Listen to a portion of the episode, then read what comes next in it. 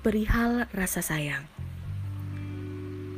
Seiring dengan bertambahnya usia, semakin banyak juga isi kepala dengan sekumpulan hal-hal yang memang seharusnya dipikirkan.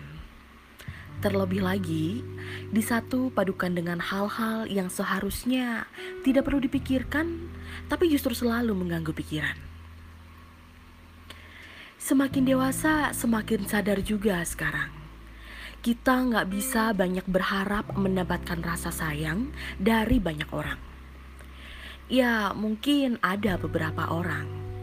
Apakah itu cukup? Aku rasa itu nggak akan cukup. Untuk sekarang, yang dibutuhkan bukan hanya sekedar rasa sayang saja, tapi juga kepedulian dan rasa cinta yang utuh. Tidak perlu banyak basa-basi, lalu juga support dan perhatian dari beberapa orang itu, aku rasa sudah cukup. Oh iya, satu lagi. Aku rasa sedikit perhatian untuk isi dompet juga sangat diperlukan.